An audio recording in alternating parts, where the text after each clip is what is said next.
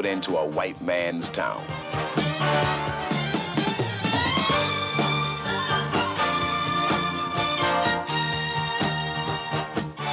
Bringing black man's law.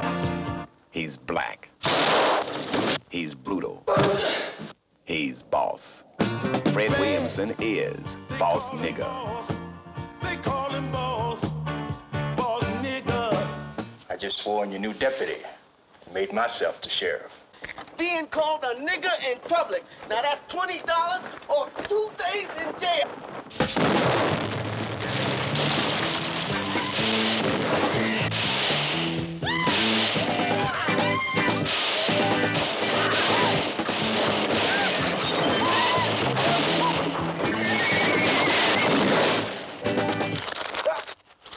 Take your filthy black hands off me, nigger!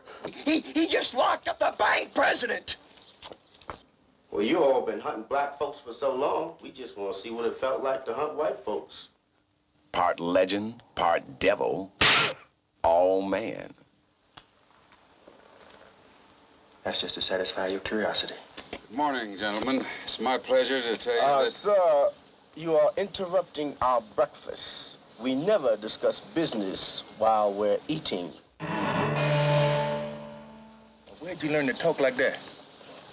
I've been wanting to say that to somebody for eight years. My slave master said that to me once. It sounded so pretty, I never forgot it. We got that nigga, let's go.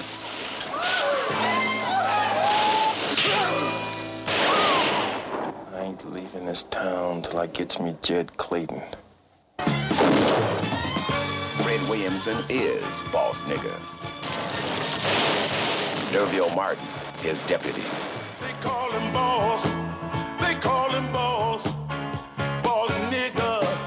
He's so And now, it's time to sit back and enjoy the Two True Freaks Internet Radio Broadcast.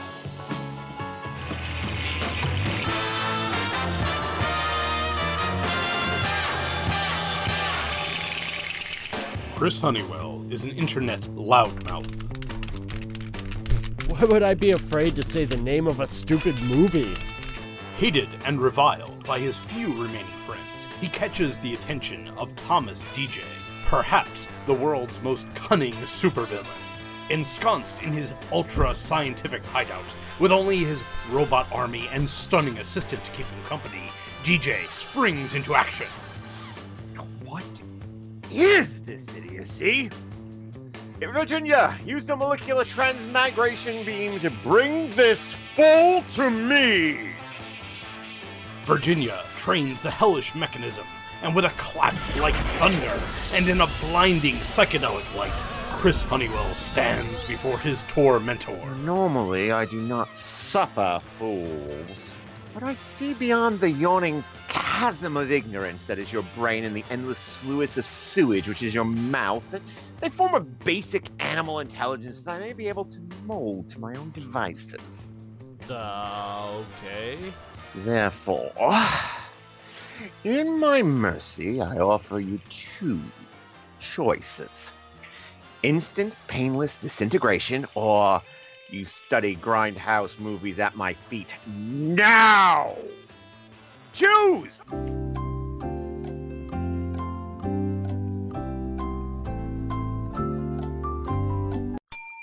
Uh, I choose not disintegration. So be it. In one month, I shall assign you a movie to watch and will summon you again. Be ready, or the consequences shall be swift and merciless. Right, but how do I get to the... Now go! And thus began one of the most dangerous and unpredictable endeavors in evil sciencing the Honeywell Experiment.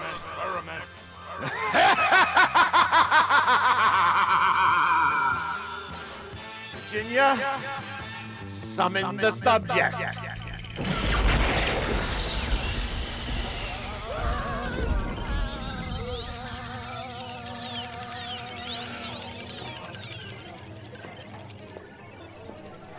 All right, Virginia. Just post it over there. Make sure he sees it. We're gonna make out like a. I'm gonna make out like a man. Don't look at me like that. Okay. S- Bring him in. Whoa. Okay, the old west. I like the old west. What do we got? Say rules here now? We're, we're, in, we're in a we're in a time fold though because it's, it's the only one block at the old west that we can afford. That's okay. That's that's uh that's how you do it. Um, I promised you way back in I think it was phase. Actually, let me take a look for a second. It was phase six. I promised you we were going to return to a little place that I love called Planet Fred. Oh, this is Planet Fred, all right. Oh yeah. Oh yes. Oh, we- This We landed Uh, on Planet Fred, and everybody there was Fred. Yes. Fred was the center of everything. Fred always won the fights. Fred always fucked the girls. Um, Fred always got the upper hand on Whitey. Not only did Fred fuck the girls, but all the girls fell madly and deeply in love with Fred. Yes. Um, As a matter of fact, they actually said stuff like, "Oh my God, bring him in and put him in my bed." yeah. An actual quote. An actual quote from the film. Yes, we are talking, of course, about Yeah, you, you, you picked a great time in American history to, to, to pick this Yeah. title, huh? Um, we have, in fact, chosen probably the wor- one of the worst times for us to actually be discussing this picture. Um, Well, maybe not the picture as much as the title. the title.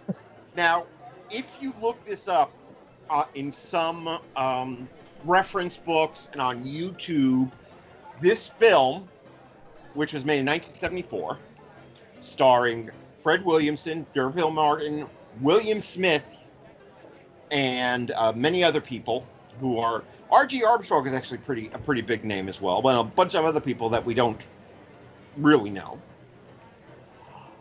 Um, was released into theaters with another title, and here we are, two white men. In my case, a white man with a slave army of clones. So it makes it difficult for me to refer to it as Boston. Yeah, like Boston.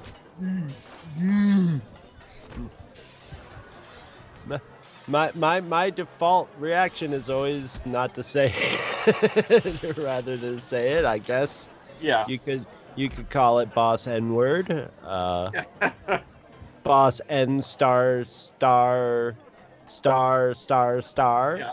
Or something something like that. But it's a boss um, word that Quentin Tarantino likes to use a lot. Um, and it is a word that literally is like every third word in this film.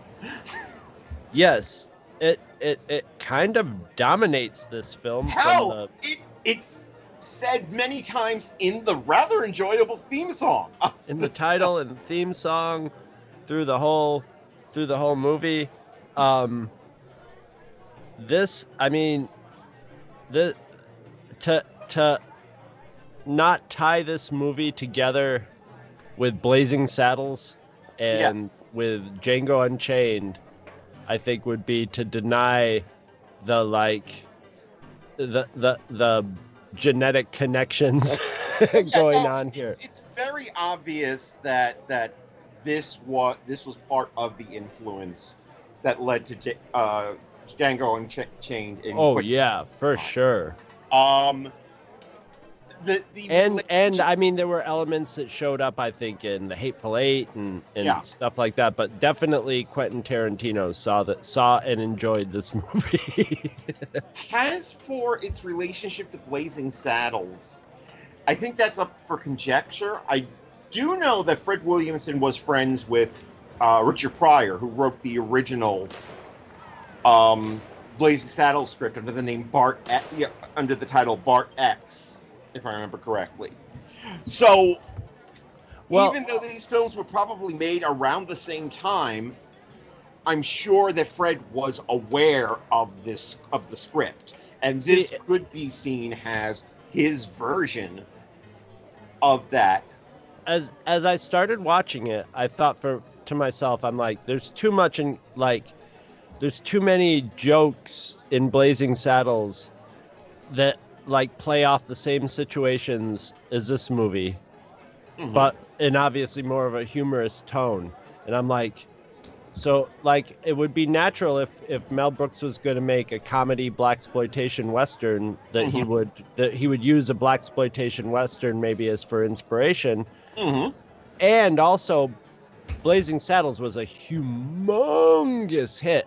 So I Yes, it could see was. why an exploitation filmmaker would want to make a more quote unquote you know closer to the bone to cash it, you know, black western to cash in, but when I started looking at the production of both movies, they seem to like sort of evolve parallel like independently of each other.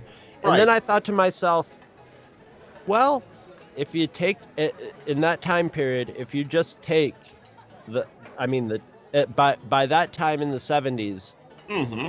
uh, the tropes for exploitation movies or blaxploitation movies Right. were were were set, and obviously the tropes for westerns were set in stone. Right. So when you take the two that's things, there's just natural collisions that are going to happen between the two, and at the same time, you know, the the the N word is like throwing Molotov cocktails around. Yeah, So- well, it's definitely, I think, the use of this word in this film is definitely Fred Williamson basically taking it back, if you will. em- em- empowering it, rubbing it. Yeah. It's it's an exploitation movie. He is exploiting the word, as did as did for its for his own purposes, which are which in the movie context are empowerment. yeah, And like I mean, just uh, you know, right on the surface. And in Blazing Saddles, it was sort of the same way. It was more through um, um, satirizing it and and showing you know the ridiculous and the ignorance of the word, and and stuff like that. hmm But I mean, there was an element to that. The scene where they they eat breakfast and and uh, they intimidate the the waiter into saying the, word, yes. and, and he gets all flustered and, and goes away. Is a is a total sort of more of a blazing saddles way of dealing with it. right. And and I think Django took it and made it more. uh, Definitely didn't use it for comedic purposes, but used it more to to ram home the the the ugliness and the the power aspect of it from the opposite point of view.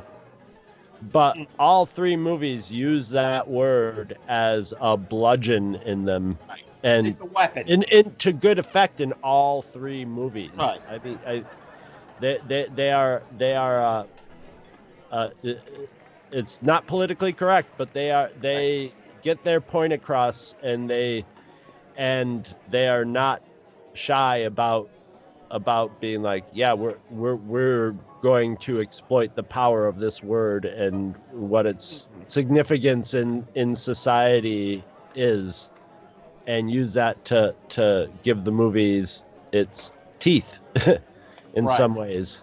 Now, now, this film was not directed by Fred Williams, and that will come later, which leads, of course, to the famous Larry Cohen saying, "Please stop telling people you learned to direct under me." Um, but he wrote this, and it definitely fits within the the Planet Fred rules. In that, you know, he's the mo- most macho guy in the world. He's the smartest guy in the room. Right. He's the toughest. He's the uh, he's the everything everything in the room. He's the alpha for sure. Right. His his name is Boss in this. Uh, that uh, uh, you know, I mean, that's what people refer to him as as is Boss. Mhm. and, and and yeah and it goes into the blaxploitation world of like he just goes in and makes himself sheriff. He doesn't even trick the guy into making him sheriff. He's just like, yeah, I'm here to be sheriff out of sheer intimidation. I found this And competence. That makes me sheriff. Yeah, and and he's gonna be sheriff because he's the most competent person there. You know. Right. and uh, he's he's the only he's the only person with power there that's that's on any level to the to the to the bad guy so Mhm. And there are only three people in in this town who are behind him. Well, four people if you count D'Urville Martin, his sidekick. But Right. the school teacher, who comes up to him and says, "Oh, back in Boston, we had lots of black people working for us, and we lo- I love to watch them sing and dance." it's a beautiful scene too because he just sits there and lets her talk Yeah. he, he just sits there and looks at because she's a beautiful school marm he's giving her a little more he and, and I, I love the scene where he just grabs her and kisses her. he goes that's to satisfy your curiosity Um, there's the um, blacksmith, who I thought was going to be a bigger part of the film.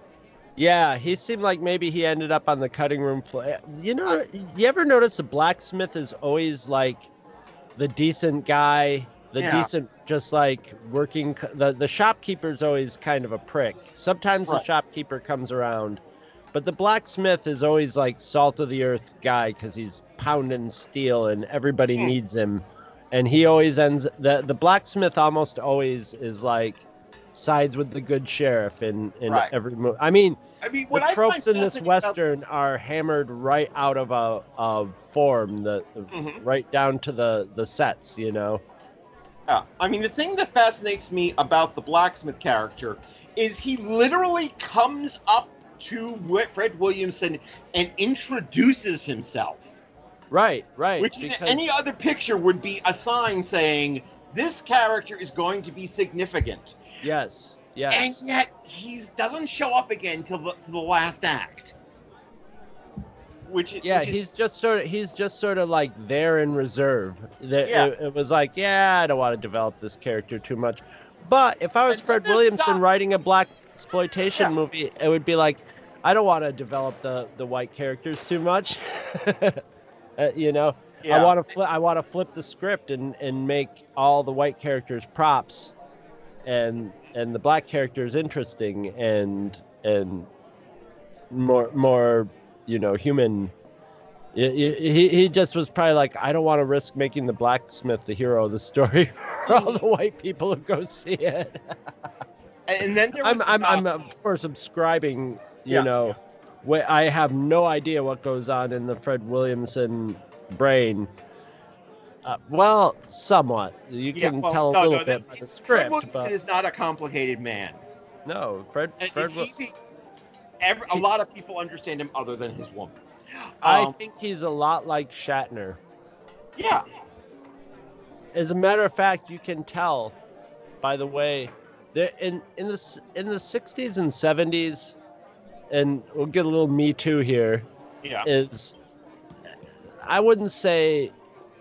There, I mean, Fred Williamson's having sort of a Me Too moment in Mhm. in that the, that context today over how he acts on sets and stuff like that. Right. But that you could tell in the '60s, a lot of times with with with Shatner, with Williamson, when the girls make out out, out there, there, there's a very like. I think it was the '60s. It, y- have you ever seen Tootsie? Yes. Yes. With Dustin Hoffman has his big kiss scene with the old doctor who's Yes. infamous for like getting to kiss everybody. Every woman that gets on the set, this guy's gonna get written in that he kisses them, and then you have that uncomfortable head mash kiss, you know, Mhm. where the actors finally have to do their thing, and it's not a passionate kiss. There were lots of Shatner kisses where he just came up and he and the woman just mashed their lips together and and sort of turned their heads at, at different angles, and that was the Fred Williams. That was the kisses Fred Williams Yeah. got in this movie. So, um, and then the other the other white character who is a good guy is the doctor, who's introduced literally halfway through the film. just and he's still sort of a reluctant good guy. Yeah, he's a reluctant good guy. He has that line about how he he looks upon Miss Pruitt as a daughter, and then he is killed off screen Yes, by yeah. I, by I assume um, R.G. Armstrong's mayor. I, I love the fact I'm looking here at the um, I'm looking here at the, the cast list, and outside of Jed Clayton, the main villain, and R.G. Armstrong, the mayor, the other um, characters are listed by such names as Uppity Man, Drunk, Wash Lady. That's about that's about right. You know, I mean, everything in this movie is a trope. It's Yeah. it's surprising that anybody gets a real name besides School Marm. You Yeah. know, a- Amos gets a name. Amos gets a name. Right, Boss doesn't really get a name. He's just boss. right. He's just a he. It's it's you, you almost don't want it. You know. it's it, it- it's almost like the whole thing to me. The enjoyment of the whole thing was like it wasn't going for the great silence. It was Right. going for this was shot. This is a western, by the books on a back lot, all the tropes. Here it is. Here's the twist. It's the black sheriffs in town, and that's all you need to play everything you need to make this entertaining. And it does. It plays every single trope with with a twist, and you're and that's why I'm enjoying it. And and and and well, not only the twist is the sheriff a black man, but listen to this music. We got blaxploitation music going in it. Like the theme song is like has that um. Oh, we, we were talking about it before the show. You were saying it had that sort of Philadelphia. Yeah, I, I to could it. almost hear Barry White singing this song. Right, right. Because of the rhythm, yeah. And on the Django soundtrack, there's the the they called him Kane, you know, and he had a horse. It it has the same that same sound to it, you know, and I I, I you you cannot convince me that Quentin Tarantino did not take this song and be like, make me my own version of this, you know, sing, singing about about Kane, and uh, and uh, yeah, the the the, the the this and Blazing Saddles are just like all over the DNA of Hateful Eight and Django Unchained, especially Django.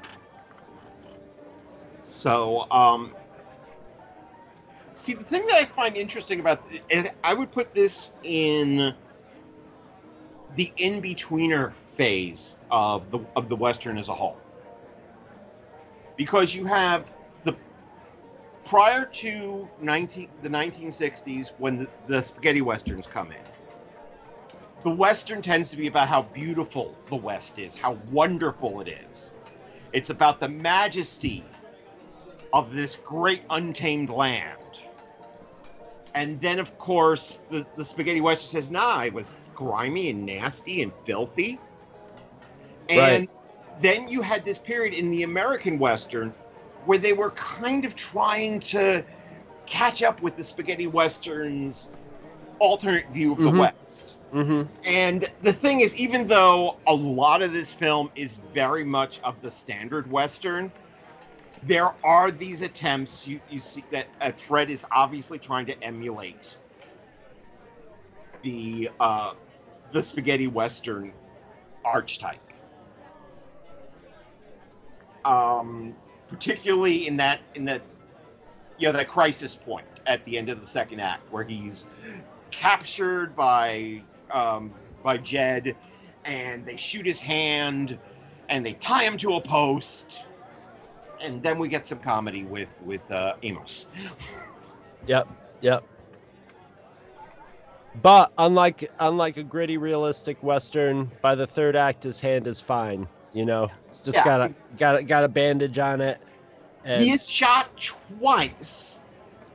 Amos says he's going to die, and he says, "Nope, I'm not going to die." And it's left ambi- ambiguous, but you know that Fred Williams says, "I'm not dying. Are you kidding me?" well, I was like, I, I saw those two shots, and I'm like, eh, if they were, I was like, oh, don't kill him off like Great Silence, and then I'm like, ah, they're two kind of shoulder wounds. You know, they didn't Yeah. put him right in the heart. You know, that Yeah. would be how you, you, you know, you were gonna decisively do it, but they just left it like, yeah, it, it just says, ah, the sheriff's not getting away without anything. You know, he's gonna get away by the skin of his teeth Mhm. and and it was also a way to just like give the dastardly sheriff his last The- because they sort of set it up like yeah. the sheriff could go both ways at the beginning the sheriff could be like hey you know i thought the sheriff was good i thought the sheriff would the arc would be the sheriff would come around at the end and be Right. like yo will you stay our sheriff you know you you got rid of the bad guys we just I gotta didn't think tell you the good." truth. I was kind of assuming that he was going to stay. Sh- he was going to decide. I thought that, I thought it was going to be about how the town embraced him. Yeah, at the- that's at what the end. I I thought he was going to win over the town by protecting them, Yeah. but nah, we just it wasn't that optimistic. go, go, go. We're just going to drive out of town. yeah, Um, and, and and he turns down, of course, um, the the school marm who wants to come with him, just like the girl. That's another. That's another figure that that kind of confused me. In the very first scene, they set up Clara, and you're going, okay, that's going to be our romantic interest. Mm-mm. No, he wants he wants to hook up with the school marm in front of everybody, but at the same time, he does want to hook up with Clara too. Yeah, I'm talking it's I'm talking easier- Fred Williamson, the scriptwriter. Yeah, that's Fred. but at the same time clara gives him a good like like having her have a huge crush on him but she's she's a youngin you know not that not that that's gonna stop him but just narratively like it's more interesting for him to hook up with the school marm it, it creates more friction but fred's got to have it both ways so one of them's got to go this about a Fred Williamson film, but I think the school marm is a more fully rounded character. And well, the school marm isn't somebody that the even the bad guys aren't going to come down and kill the school marm Mm-hmm. because you have to have some semblance. You can't be a total terrorist on the town. And the school Also- marm's a, school marm's a pretty woman, and in the in the in the Western tropes, it's just like you know, even the bad guys would be sort of like, "Ma'am." So, but i if if you have the woman that he rescued Right. get killed, that gives him even more, you know, focus to I want revenge. You know, I'm she was just a kind, kind, decent girl, and she was making an honest living with Mhm. these kind, decent, you know, Mexican family. And there's no reason to kill her except for just spite, and it gives him a good driving, you know, and and we were very close, and she loved me, and blah blah blah. But he still gets the school marm.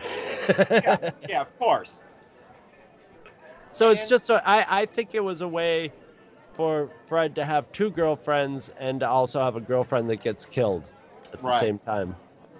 I, I, I got to admit, given the time that this film was made, 1974, even though there is that comedy scene with the mayor sneaking in on Clara, um, they never pulled. and I- I- This is, by the way, people. I am not advocating this. I do not like seeing this in my movies, but I was expecting that, that somebody was going to get raped because that was the thing that they did in that time period Yes. and uh, I'm surprised at how, with the exception of that one scene where Clara gets to kick the mayor in the balls, um, they never never got that far. They kept it down. They they they kept that aspect of it. Yeah, uh, down. It was weird. It was weird. I was expecting that too. Just, I mean, the, I I mean, the, I, I I expect the mayor to not succeed because the mayor is presented as like, you know, the the pinnacle of cowardliness. So like, she just puts up a little. You know, he was just expecting to go in and take his his what he wanted, and she and she took care of him real quick, you know, because he's he's he's useless. But I did expect I, I expected more I expected more from what was her name? Was her name Dalton or Clanton? I can't remember. It was one of the one of the bad guy names. But I expected at, at least them to be doing some more raping. Jet I'm Blaze- I'm actually glad they didn't, but I expected Yeah. I expected more of it. I were- watched it on YouTube, and I get the where I was suspicion. like uh-oh, here it comes. This is the thing I've been not looking forward to seeing. You know? Yes, yeah, yeah. Well, it's always nice when it doesn't come. Yeah. it's that's how I feel when I watch old biker ex biker and western exploitation movies. It's just like, oh geez, when's a rape coming? Yeah. um.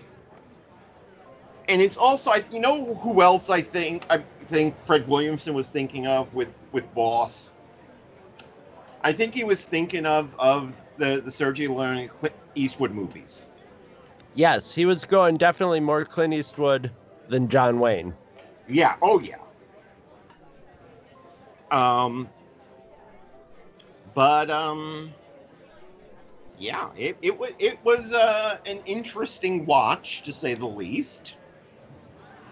I Uh, enjoyed it because I bought into it, so I'm like ready for the Right. ride. I'm just like, all right, set this all up and play it out. I want to see how Right. it goes.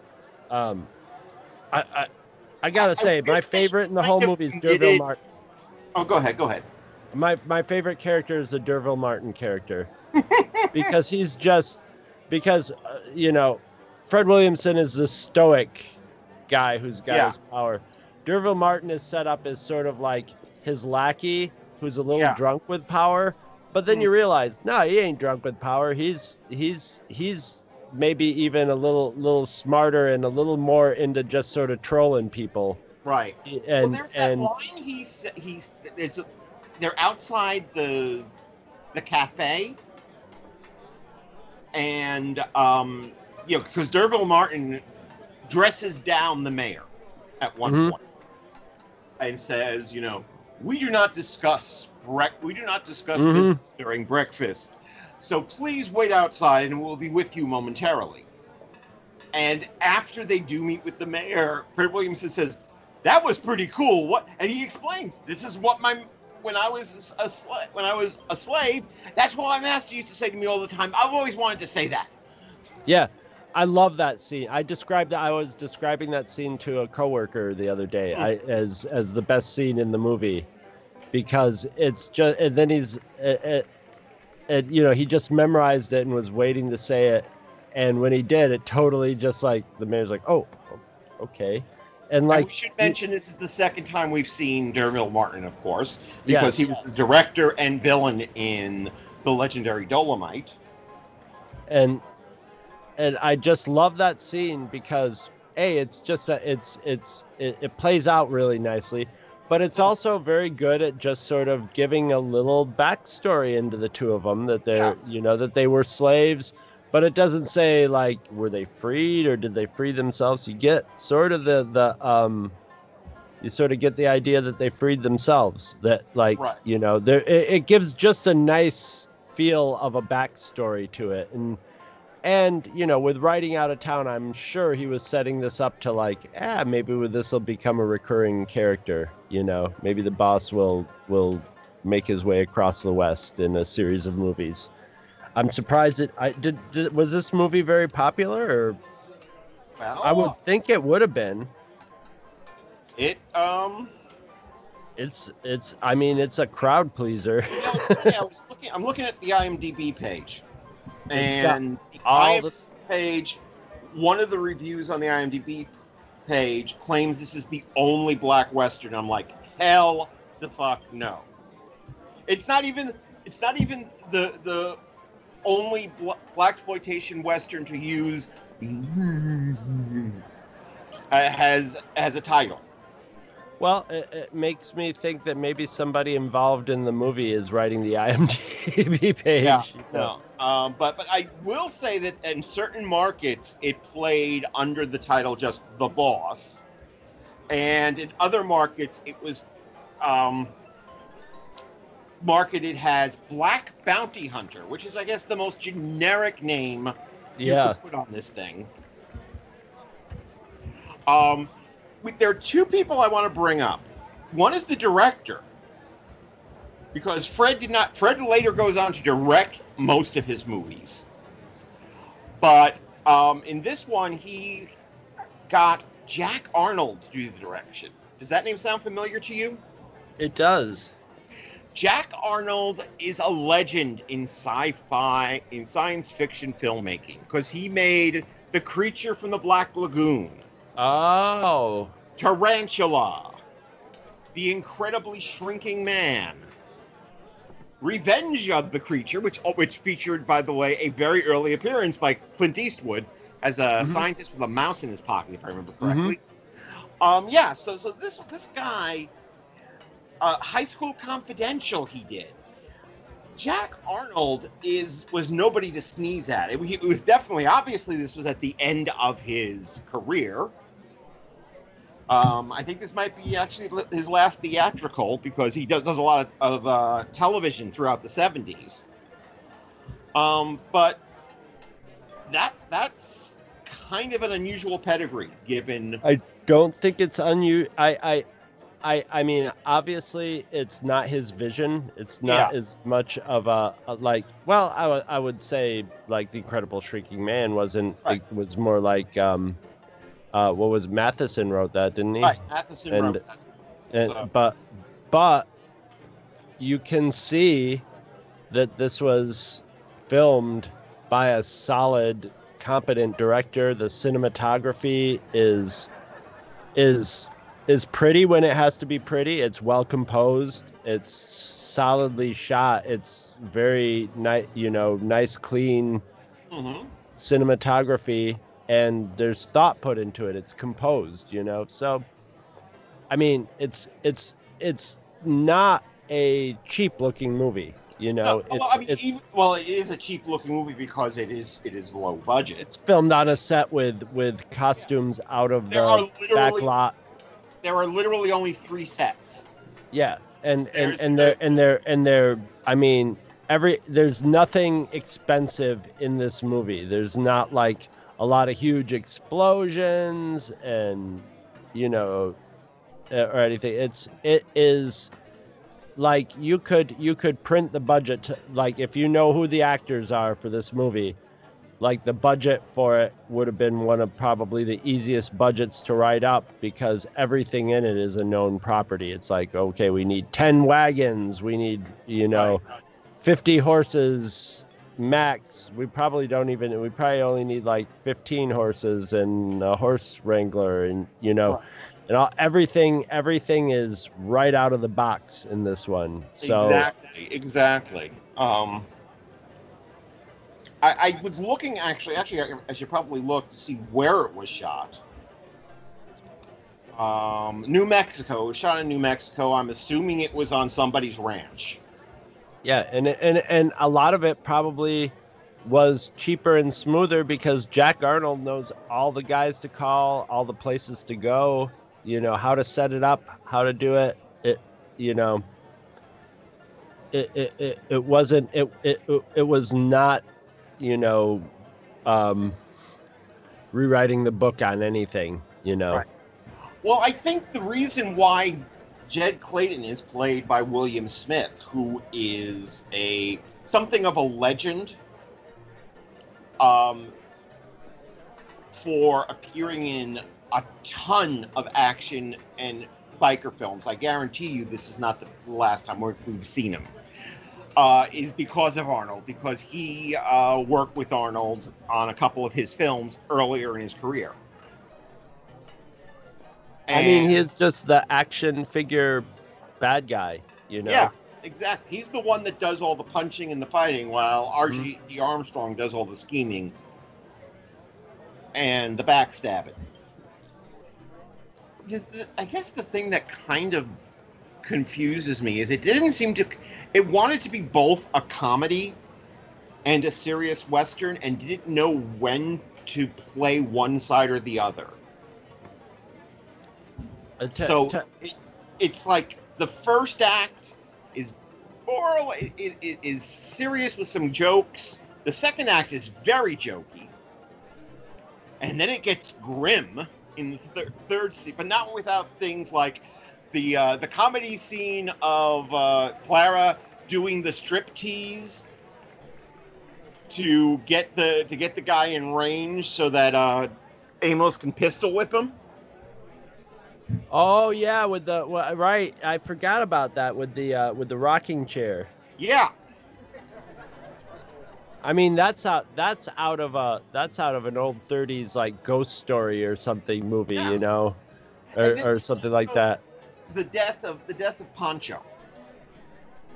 The death of Pancho comes right out of a Republic a Republic uh, Poverty Oh. Row film. I mean that whole scene. It's just like, you know, it- it- I I have my on my notes in all capital letters, Pancho, yes. and then little letters, and I Pedro.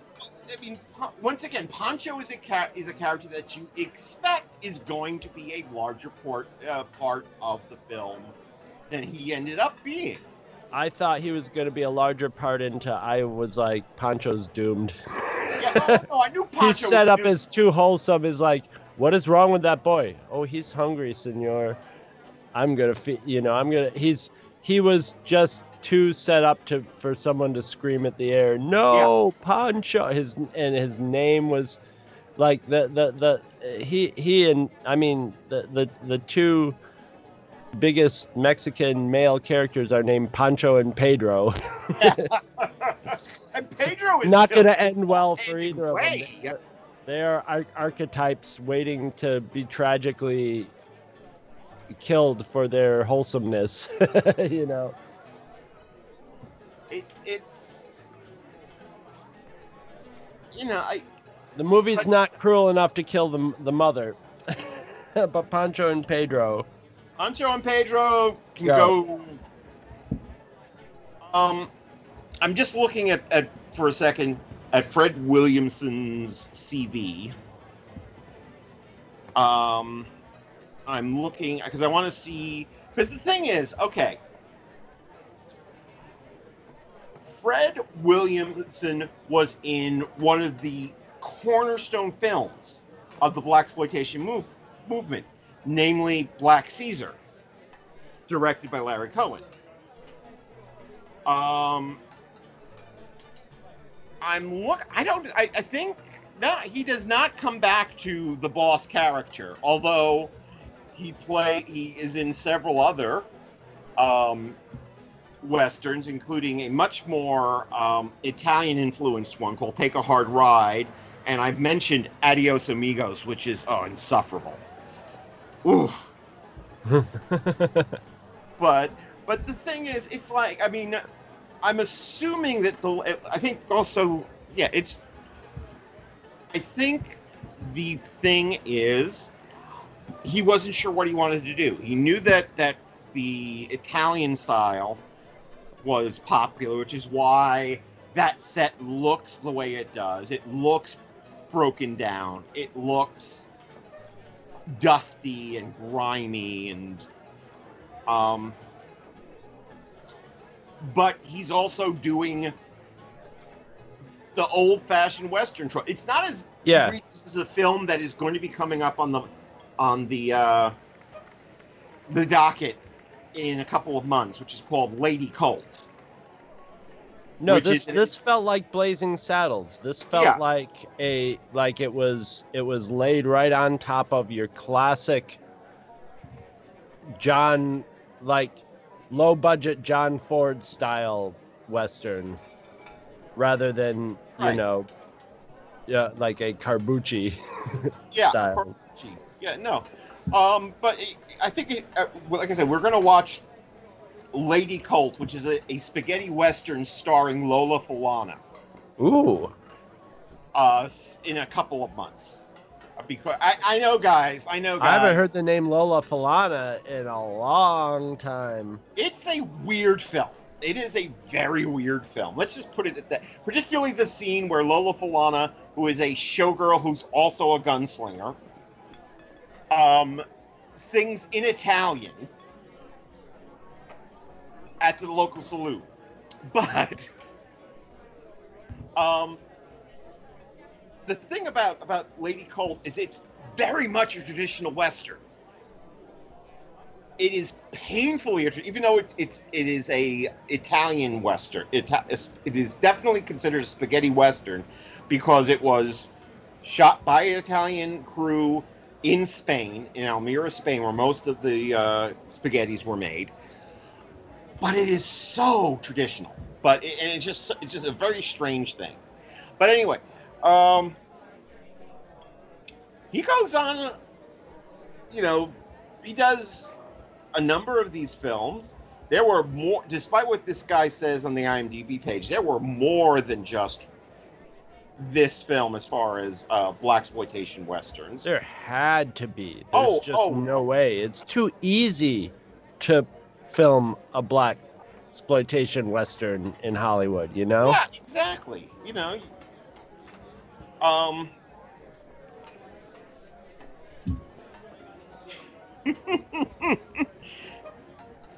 I mean, maybe they could sell the the the line that it's the most black exploitation western ever, but then again, yeah, yeah, it's more so than Django. yeah. Yeah, it's it's it's about as I mean, the the thing is, of course, this is a film made in during the time, yeah, whereas yeah, yeah, Tarantino's playing off it. Django is basically a commentary on the pictures that were made at that time. Yes, yes, yes. And that's something we have to keep in mind about that. That's why I, I- I look so down upon a lot of what they call neo grindhouse. Right, right. Because yes, we get to see, um, you know, Fred Williamson shoot William Smith, the big bad Whitey, in the head. But we also get to see long shots of him just wandering around and D'Urville Martin putting up hit the, the black law. I love that. Put, know, putting it up and waiting for people to read it and complain about it so he Yes. could march him off, frog march him off to the jail cell and extract money from him. I loved it. So, I, I, is it weird of us that the, this is the third black exploitation film we've discussed? I don't think so because I think black exploitation movies, like, you got your genres and then you got your black exploitation version of the genres, which is another genre. So we're gonna be running into parallel black exploitation, you know, versions of of the the regular Whitey movies. That's another thing. It uses the term Whitey in this, which is hilarious because I don't think they were using Whitey in those days, but it No, still no, was of hilarious. Well, for God's sakes, the doctor has access to medical tools that weren't invented at that it, it's, it's stitched up with medical tape. Medical tape invented in the 20th century. Yeah, that's true. So that was one forward thinking. that Yeah, they, they, this was not like uh, so, some of the, the Zapata westerns that were coming out around the same time. We're not exactly interested in historical accuracy. No, no, not at all. Yeah. There's was- no way the situation would have played out this way in reality, you know? Right. Which is what it makes it fun for me. They're, they are not. I mean, they- it's obvious that this was made to be an, enter- an entertainment for a very specific audience. And it was made because Fred Williamson was making, um, taking advantage of his fame as a former football star, and the fact that he happened to appear in one of the most important black exploitation films ever made. Mhm. Uh, I mean, his although he was making movies before Black Caesar. Uh, to be precise, he he was featured he was featured in two films as a character called um, mm, Charlie. Um, it was it, Black Caesar allowed him to basically kick open the door and say, "I'm going to write and I'm going to direct. I'm going to make the films that I know my people want to see." Much like uh, Rudy Ray Moore, in a way. Yeah, yeah. Except Fred Williamson had more clout behind him than Rudy Ray Moore, so he's like got Rudy Ray Moore was doing it himself, whereas whereas Fred Williamson had a little bit of, uh, you know, even though it's in it's it's not in the highest tiers of Hollywood, it's still sort of a Hollywood uh, clout to bring to it. So, like, y- you know, you you you you can see the you can see the limitations in in Dolomite. That, that of of like somebody lear, like learning movies from scratch, Mhm. learning movies from watching them, and then getting some money and being like, I'm gonna make one, and I can talk some, you know, some you know, you can talk D'Urville Martin into it and stuff, but they're still limited by huge amounts of money as to what kind of like cinematography you can have, what kind of editing you can have, which gives it its own charm, you know. But this is definitely coming out of this is definitely coming out of pro film. Yeah. This is this is from the the the level of where where Hollywood is on the level of like drive-in and exploitation movies is realized oh there's money in this you can you can budget this like a regular movie you know and and and get a return on it so it has that that that made in hollywood look to it you know hmm And, the thing is, keep in mind, um, you know, Fred Williamson as an actor came into prominence primarily through his role in the Roger, the Robert Altman film MASH, which is a Mm. big deal. Mhm. Um, and I have a feeling that while I kind of agree with Larry Cohen that he should stop saying that all around, I do think that he was an intelligent enough man to observe yeah oh yeah and to make notes. I think that he always thought that he was going to be making his own shit. he reminds me in a lot of ways of schwarzenegger Yeah. he was a big guy coming at it from a physical sort of industry but like he was intelligent and people Mhm.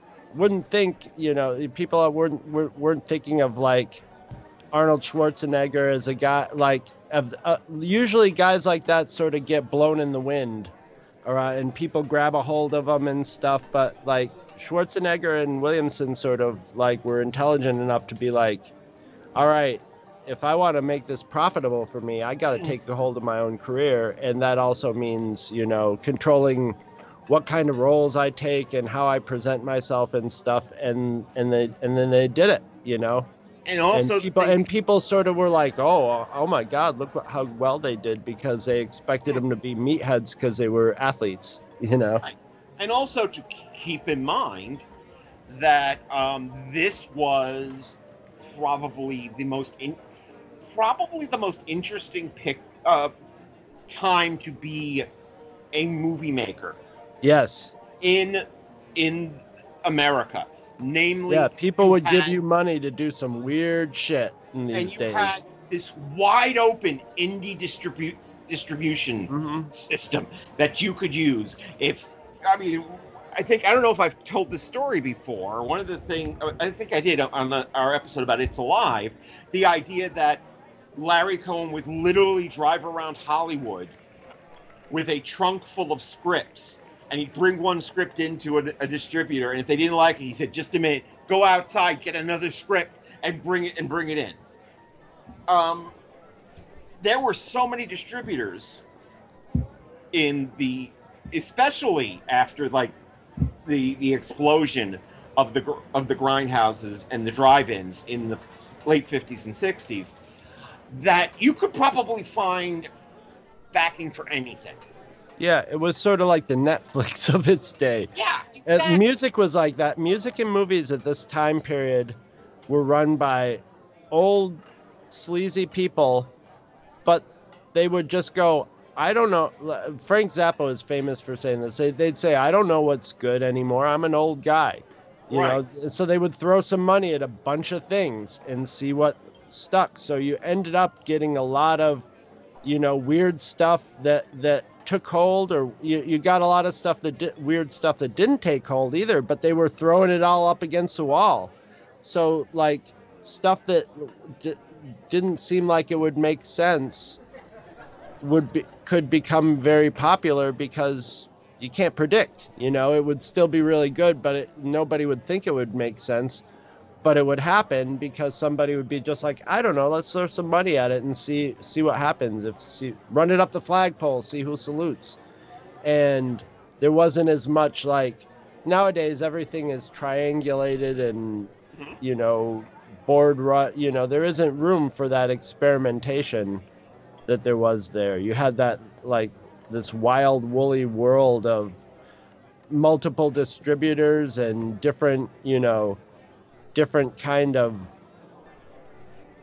you know movies and music bubbling out of nowhere Mhm. and uh and yeah it was it was a totally different world so you could end up having things that would totally not make sense these days get made Mm-hmm. Where And uh, God, once again, God, God bless Fred Williamson. He is working to this day. Um, I'm, I'm looking. He's got one, two, three, four, five, six, seven films in the works, jesus including a Christmas Cop, where he will play the ghost of Christmas present, of Cop Present, which, admittedly, is not as cool as what I really want, which is I want because John Carpenter says he wants to make one more film, and I've got the pitch for you, John. I hope you're listening. John Carpenter's A Christmas Carol. Ooh. You can work all your, all your favorite actors. Uh, I'm I'm picturing Keith David as the ghost of Christmas Past. I'm picturing either Sam Neill or um, Ken Russell as Scrooge. oh my god. You know, i'm down uh, with that. I am I- down with that. I'm not a big fan of christmas carol remakes but i would like to see john carpenter's christmas carol. And i don't thing. think he would be too weird with it but i bet you it would be good.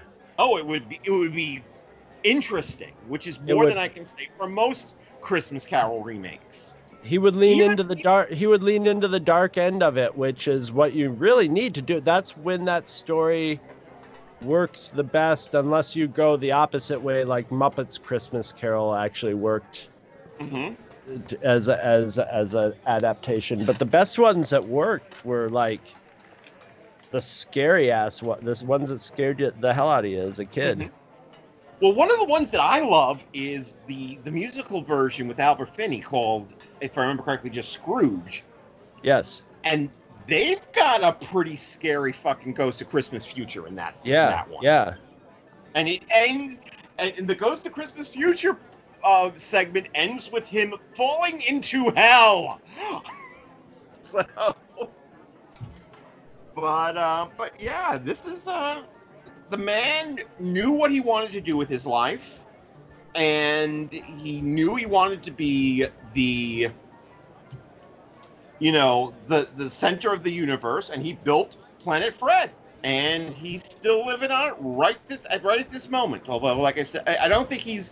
I think the last thing he directed was a while ago, and we are not. I, I guarantee you, we will see him again before we are.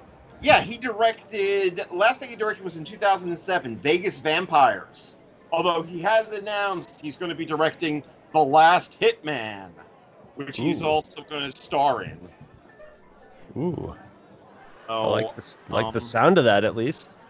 Yeah, I mean, no, he has he has a niche. He knows what what they they want, and he gives it to them. And that's kind of what the Grindhouse is about. That's what it's all about. Yeah. Exactly what it's all, all about is finding a niche, finding your your people, so to speak, and giving them the entertainment they've always been looking for. Um,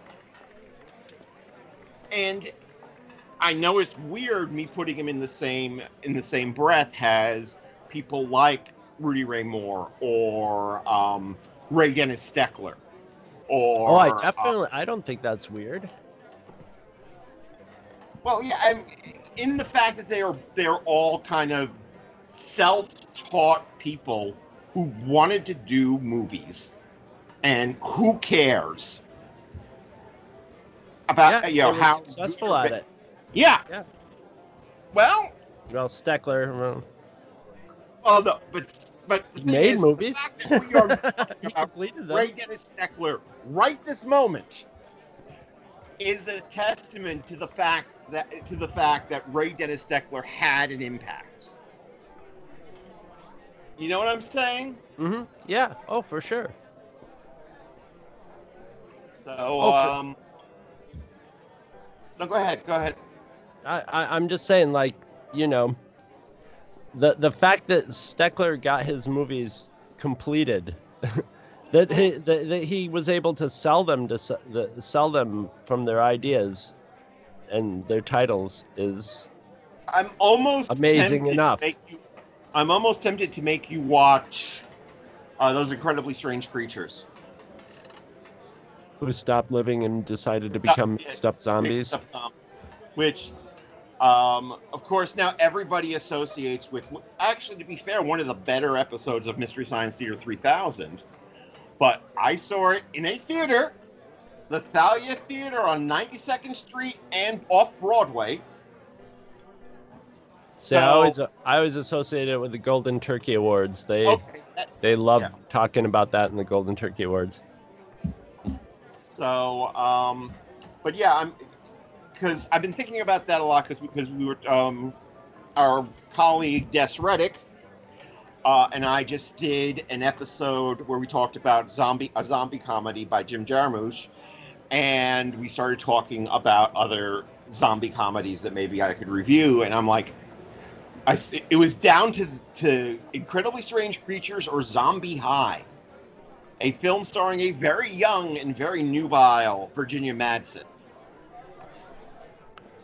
Well, the the Steckler one at least is a musical too. So you got that. What I love about it. It's, it's a legitimate musical. It's I, I I love the fact that it has this sidekick character who literally you cannot understand. No, I've never seen. Isn't he sort of like a, a poor man's Jerry Lewis type of character? Or? Uh, no, the sidekick character. the thing is, is that he's East European, I guess, and his accent is so thick you literally are not able to quite figure out what he's saying. The other thing I find fascinating about that film is the way that they ha- that, that Ray Dennis Steckler has himself made up uh, in his acting persona of Cash Flagg. Uh, he looks uncannily like Nicolas Cage. Uh, maybe we got a good conspiracy theory working here. Was Ray Dennis Steckler actually the father of Nicolas Cage? We'll never know. Um, but yes, so would you recommend to our folks at home that they watch Boston? Yeah, I w- I I would watch it in a triple feature with with Blazing Saddles and Django Unchained and make it a make it a day. I'm looking at Fred Williamson's biography, and it's obvious that he wrote it himself. Oh, I'm sure. I'm sure. Like probably almost everything that has to do with him is written by him if he can, which is smart. that's how you. That's how you. That's how you keep your persona. That's your bread and butter in that in the world that he's living in. Yeah. So so yeah, it, it's actually he's never taken off his Super Bowl one ring. How about that? Hmm. Oh, yeah. That's interesting because Yeah. he he he played in the first Super Bowl. So um somewhere I have a Super 8 film of the Super first Super Bowl that probably that could I guess be counted as a Fred Williamson movie. I guess so. Yeah. I, and I love this part um, because I'm looking through like some some facts about him. He turned down a role and "I'm Gonna Get You, Sucker" because he didn't want to parody the cool hero image he had developed. Oh my god. I mean, I mean, Tarantino should scoop him up. I'm su- well, I'm surprised that he hasn't worked with him again since From Dusk Till Dawn. Oh, that's right. He was until Dusk Till Dawn. Yes. I think that was mostly the. I think he was mostly in the Robert Rodriguez part in that, but still, yeah. Oh my And I God. would like, I sure. would like to to read. This is the, the the famous quote that led me to dubbing Fred Williamson films as Planet Fred. There's only two things that I demand in my scripts, and they're the same things my audience demands. First, I have to get the girl, and second, I have to win all the fights. We don't need suspense. Is that what the audience demands? Okay, whatever. All right. well, I guess if you the- say so, dude. Yeah, I guess in the case of people who go who went to see things like Boston, um, they did. They weren't expecting to see Fred Williamson kick a lot of ass, and Well, he kinda- yeah.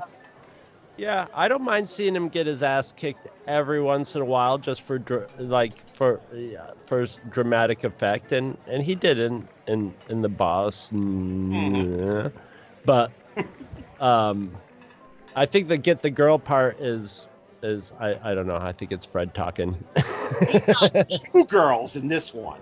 yeah, exactly. Even though the other one, he was doing kind of like the, uh, the Roger with Clara. I think he was going to do the Roger Moore and for your, for your eyes only. Mm, no, no, I'll buy you an ice cream cone. yeah, yeah. I'll, But I'll you know, you- I, I, I, I mean, if if he's gonna write that into his clause, I guess that's part of that's part of the thing. go, Hey. go, you go right ahead. be the boss. And and it becomes a, a fun thing to have running throughout all his movies, because that's the thing is like I'm not following him like I would follow like an Oscar-winning act, you know, a a Hmm. great actor. I'm following him for fun, you know. I'm following him for fun because he likes to be in fun movies. So perfectly valid. So, um, next time, I, th- I, th- I think I still feel like we should continue on with the the gunplay bit. okay. And um, since we talked a bit about the fact that this what that, that there is a, a revenge aspect to this film, and that there was no rape, it's time to visit one of the classics of the rape revenge genre, starring an actress who sadly died too soon and directed by a guy who's still alive right now and he will still fuck you up. Uh, he lives right here in New York City, too, by the way. Him and uh, Annabella Sciorra, his wife. I'm talking, of course, of Ms. 45, starring Zoe Tamerlis and directed by Abel Ferrara. Ooh, my first Abel Ferrara movie. I haven't e- even seen Bad Lieutenant yet. Oh, Abel Ferrara don't give a shit about what he what you think of him. No. Trust me on this. I, I know. That I went to a convention because he directed a script that Larry Cohen wrote for The Body Snatchers. Mm-hmm. I've seen that. Actually, I have seen that. I don't Yes. remember anything about it. I remember Harvey Keitel sitting in an office. That's all I remember about that movie.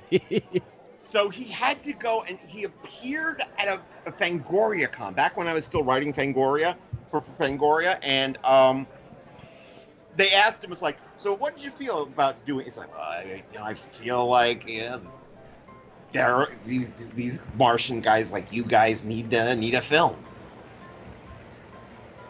yeah. I, I always picture him as sort of the Bukowski of filmmakers. Mm-hmm. Maybe kind of not like. I had a friend who worked on. Um, I want to say it was called Body of Evidence. Oh, did with Madonna. not his. That's not his, but it, it's it's Willem Dafoe and you're talking about the one where uh, supposedly Madonna kills a guy by having sex with him. It, I just remember it was definitely a Harvey Keitel movie with Madonna in it.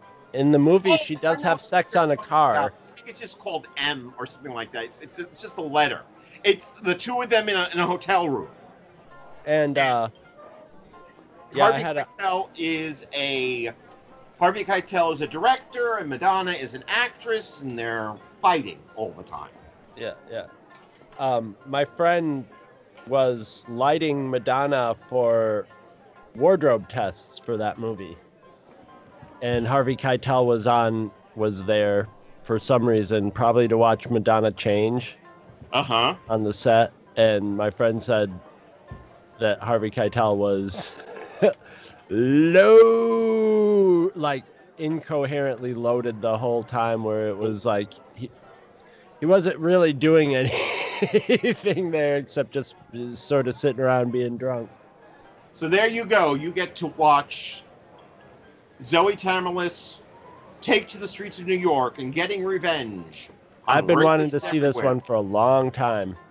Um, we get to talk. I, we'll talk more about Zoe because I, I adore her. Um, but until next time, you take your you take your spurs and you go.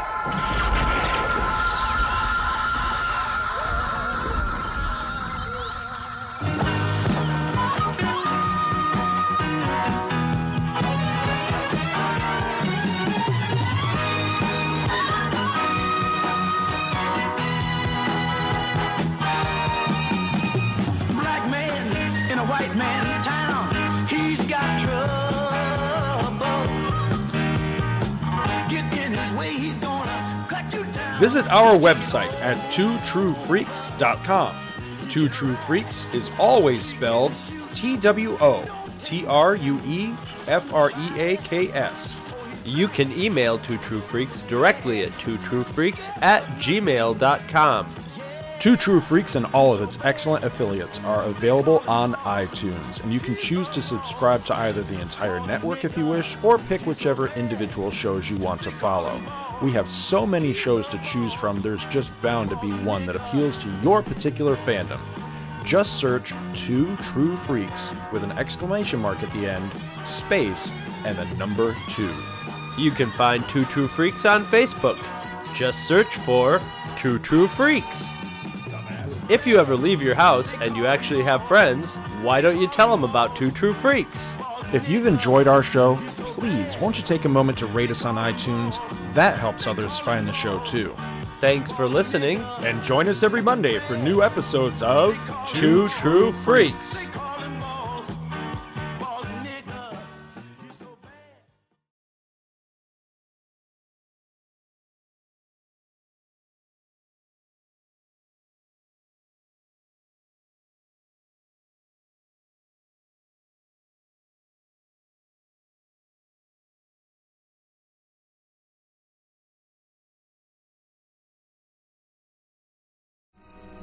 We were finally invited aboard one of these spacecraft, which landed near Ann Arbor, Michigan on October the 24th of 1954. This is a drawing of the craft. As I was leaving the craft, the commander, Soltec, said, Soon others of your people will be able to have an experience similar to this.